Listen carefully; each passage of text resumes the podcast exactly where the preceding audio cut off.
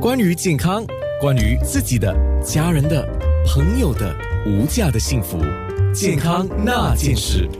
健康那件事，如果刚才你错过了健康那件事，一开始啊，张建泰医生特别跟你讲分辨真假信息的一些方法的话，我请呃张建泰医生快速的呃，我们来温习一次，嗯，方法有大概有四个至少，对吗？嗯，对。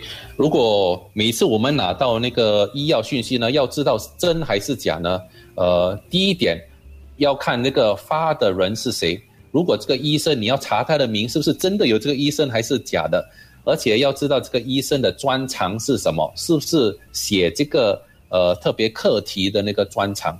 好像我是泌尿科医生，我不是心脏科，也不是胃肠胃科，所以我不能说我是那边的专长。所以要找出第一写的人是谁，第二呢，看看他是不是政府机构。政府机构通常需要找出正确的信息才能发布给呃别人的。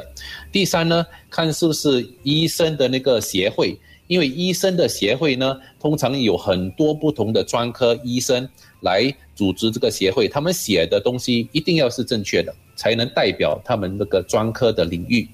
嗯，第四点呢，要找出这些信息是不是来自很有呃名的那些呃医院。而且全世界有很多有名的医院，他们写的这些呢，通常你可以相信他们。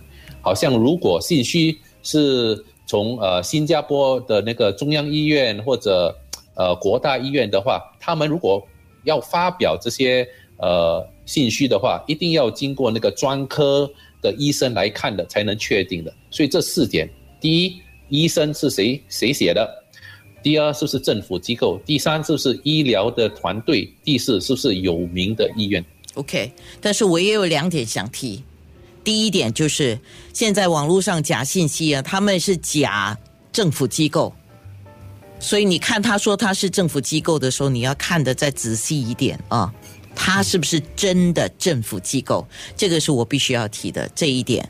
还有另外一点呢，当然就是很多人不像。我是相对幸运了啊，因为我做节目关系，所以有时候我私下啊，可以比如说像张建泰医生去询问一下，哎，这个是真的吗？啊，或者我向梁浩南医生，梁浩南医生去问一下，哎，这是真的吗？或者我向我一个家庭科医生，呃，黄医生去问，这个是真的吗？我我我是比较幸运。所以很多人未必有这样的一个联络网或者是运气了，所以你一定要，我该不可以说一定要建立你自己的联络网？对，另外一个呃，我的建议呢，另外一个方法就是呃，最好找一个你信任的家庭医生，叫 GP。为什么呢？因为每一个人都有可能伤风，每一个人都可能有拉肚子或什么，最好。你找你家附近或者你比较熟悉的 GP，GP 呢这些叫的家庭医生呢是很重要的，因为他们清楚你的概况，也认识你呃一生以来的什么那个呃病例，所以我建议不要看了一个医生又跑来跑去，因为他们都不认识你嘛。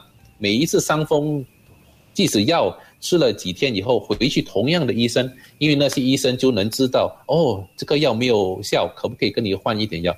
所以找一个家庭医生，认识你的家庭医生很重要。GP 都是非常好的医生。是，我我我我在对不起啊，我我给补一下哈，我又再添多一点点。除了 GP 家庭医生外，我每次强调，请你认识你家附近的 clin 呃 clinic 是 GP 嘛？然后 pharmacy 呢，你要去认识那个药剂师，